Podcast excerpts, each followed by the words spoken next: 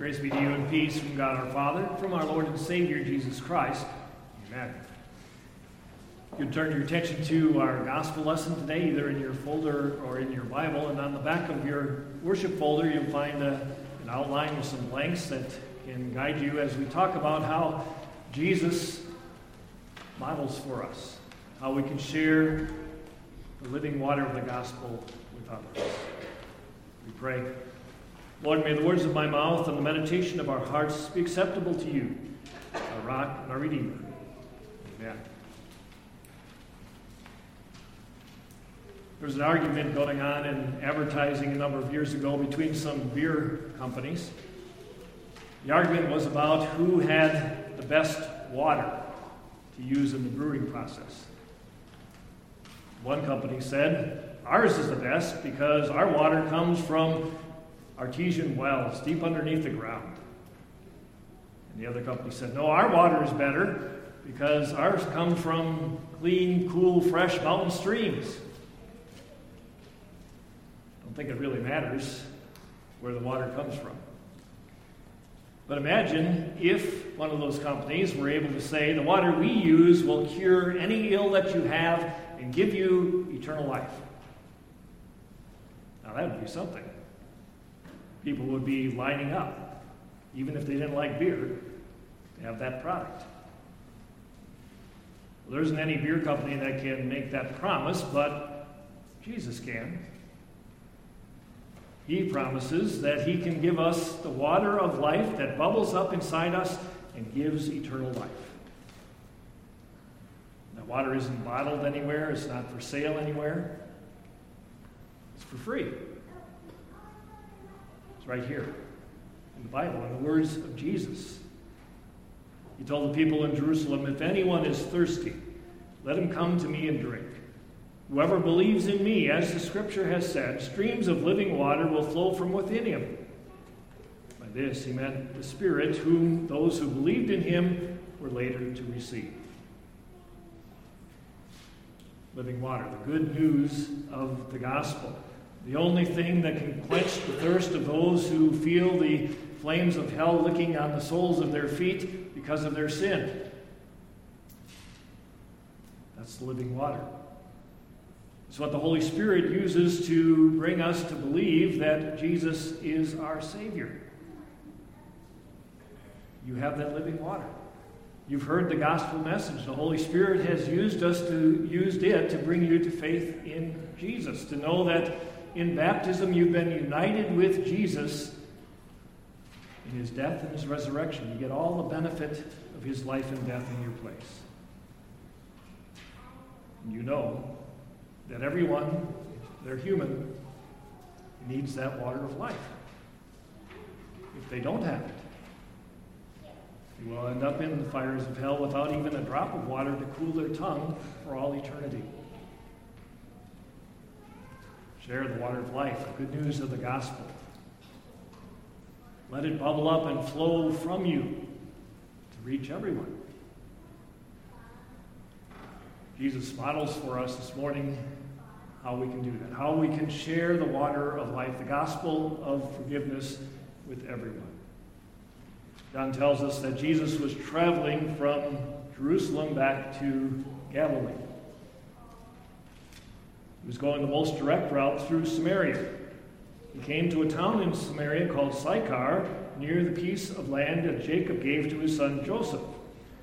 Jacob's well was there. Then Jesus, being tired from the journey, sat down by the well. It was about the sixth hour. Most of you probably know why John is giving us those details. He gives us a hint in verse 9 as he reminds us that Jews and Samaritans don't associate with each other. In fact, normally, if a Jewish person was traveling from Jerusalem back to Galilee, they would come near the border of Samaria, but before they got there, they'd go across the river, take all that trouble and extra time, go up along Samaria on the other side of the river, cross back over when they got to Galilee. They didn't want anything to do with the Samaritans. They didn't have to go through their territory. So, by going the most direct route, going through Samaria, Jesus was showing us that we want to share the living water of the gospel even in uncomfortable places. Places where we might not think anyone would be interested or wanted to listen. What's that place for you? What's your uncomfortable place? At work? College classroom? An airplane? Coffee shop?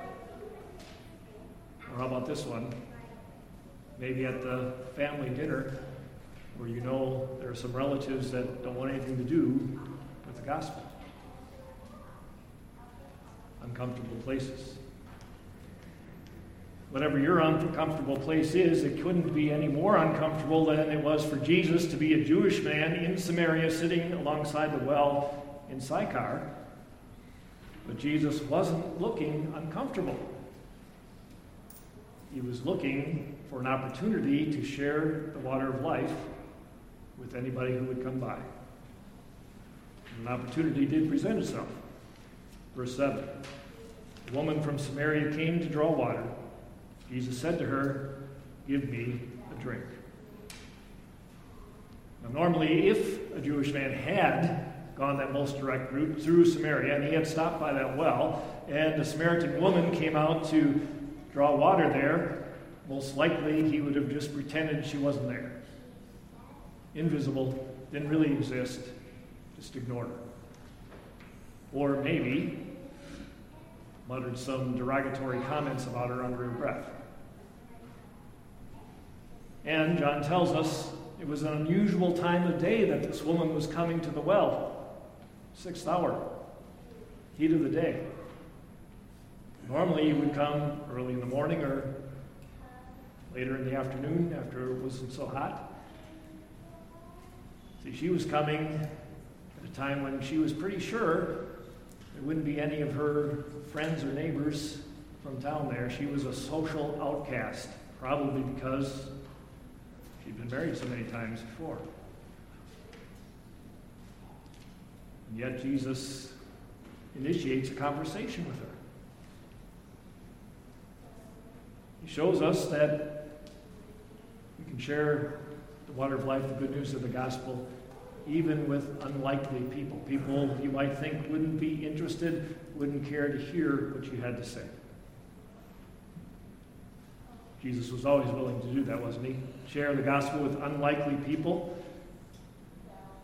Pharisees looked down on him for that. He was willing to share the water of life with tax collectors, people other considered sinners by others. With this Samaritan woman, who was willing to share it with anybody. So, who would be an unlikely person for you? Someone with pink hair and lots of tattoos and piercings? Homeless person on the street? Someone who could barely speak English? Who's an unlikely person to you? Maybe your neighbor who always seems grumpy and hardly ever comes out of the house. Bottom line, whoever it is, we know what Jesus knew. Whether they seem unlikely to listen or not, they need what we have. They need the water of life. They need to hear the good news of the gospel. They need what you have. That brings us to the next thing that Jesus did. He piqued this woman's interest. He let her know that he had something that she would want, something that she desperately needed. He told her, If you knew the gift of God and who it is that's saying to you, Give me a drink, you would have asked him and he would have given you living water. How can you do that? How can you pique someone's interest? Listen carefully, look at their body language.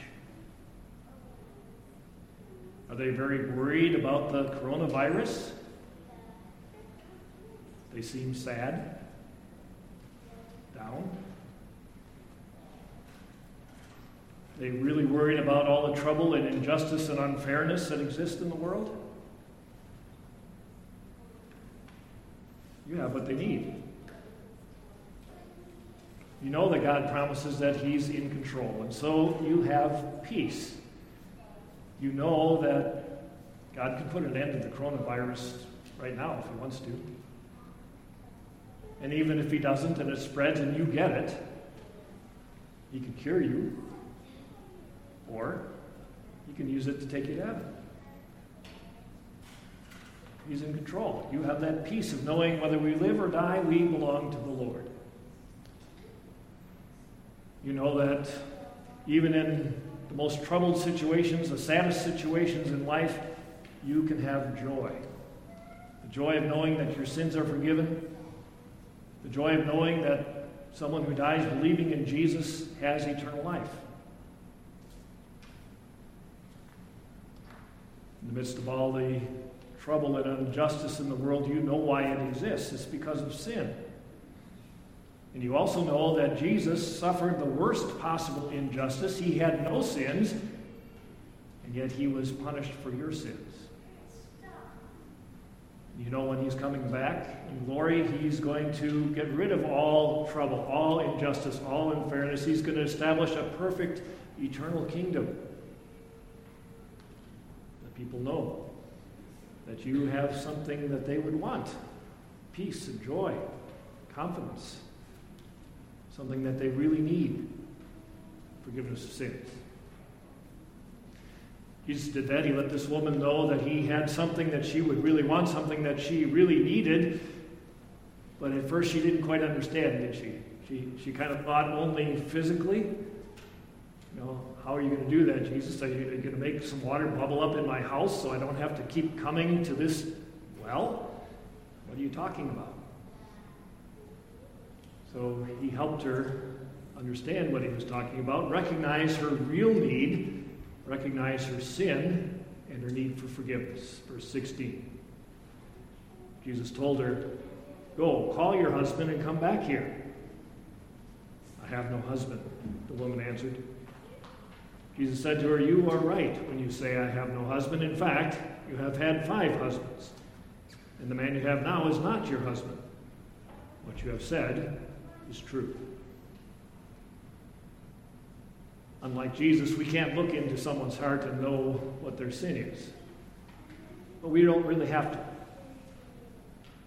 All we have to do is engage their conscience and let their conscience do the work.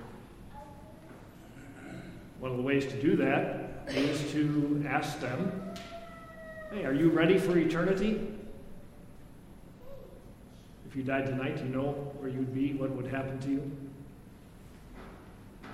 We ask questions like that, we get people thinking about their mortality and about eternity. It moves them to think about spiritual things. Even if they say they think there's nothing after death, there is no such thing as eternity. Of course, when you start talking about death and mortality, it makes people uncomfortable. And most likely, what they're going to do is try to change the subject. That's what the woman did, didn't she? Tried to change the subject, got a little too close to home. Jesus knew how many husbands she had had, and how she was living with someone who wasn't her husband. Tried to change the subject. Well, you Jewish people say you got to worship in Jerusalem, and well, we say we can worship here in Samaria. Trying to get Jesus off the track. And he could have. He could have followed her down that road. And He could have pointed out in Scripture, God does say that's where the temple should be in Jerusalem, and the only proper place to offer offerings to the true God is in Jerusalem. He could have done that, but he didn't. He managed her objections, and he kept her focused on the important things. People will try to do the same thing in our world today. They might try to derail us by talking about all the terrible things that have been done in the name of Christianity throughout history. They might try to derail you by talking about, well, you know, there's only one Bible, but there's all these different religions and they can't agree on what the Bible says, so why should I have to listen to that? And those might be some things that you would discuss at some point, but don't get distracted. Keep the focus where it needs to be. Regardless of whether or not things have been done, terrible things have been done in the name of religion. Whether or not there's just one Bible and all kinds of different beliefs, you're still going to die. You're still going to have to face eternity. So, where are you going to be? Keep the focus on what's important. Jesus did that. Verse 21 Believe me, woman, time is coming when you will not worship the Father on this mountain or in Jerusalem. A time is coming, and now is, here, when the real worshippers will worship the Father in spirit and in truth. For those are the kind of worshippers the Father seeks. God is spirit, and those who worship him must worship in spirit and in truth. What matters is your relationship with God. Not where you worship, not your style of worship, your relationship with God.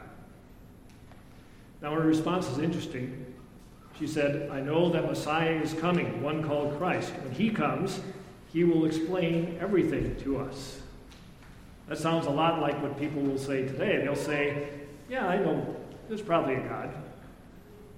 I've heard about Jesus. And doesn't the Bible say that God is love? So I'm okay. Because if He is a loving God when He comes, I don't have anything to worry about. He's not going to punish anybody. Messiah comes, He'll explain everything to us. Problem is that the Samaritan woman and, and many people in our world today know about Jesus, but they don't really know Jesus.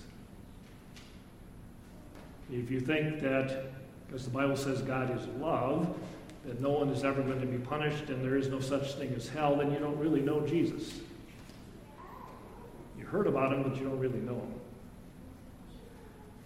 If you think that because you belong to some organization and you're really working hard to do great things in God's name, that you're okay and you're one of Jesus' disciples, well, you know maybe about Jesus, but you don't really know Jesus.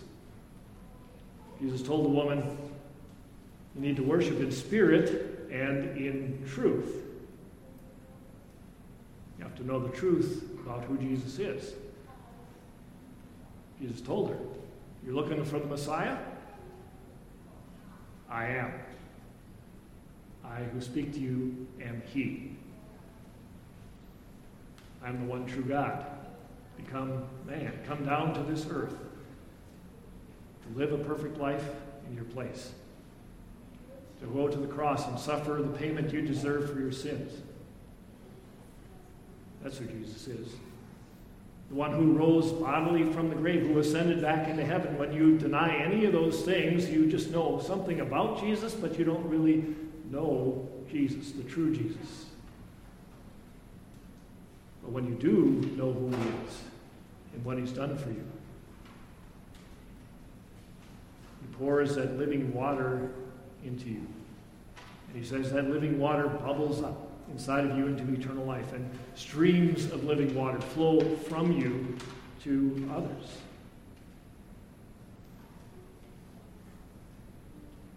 Share living water, the gospel, the good news of Jesus.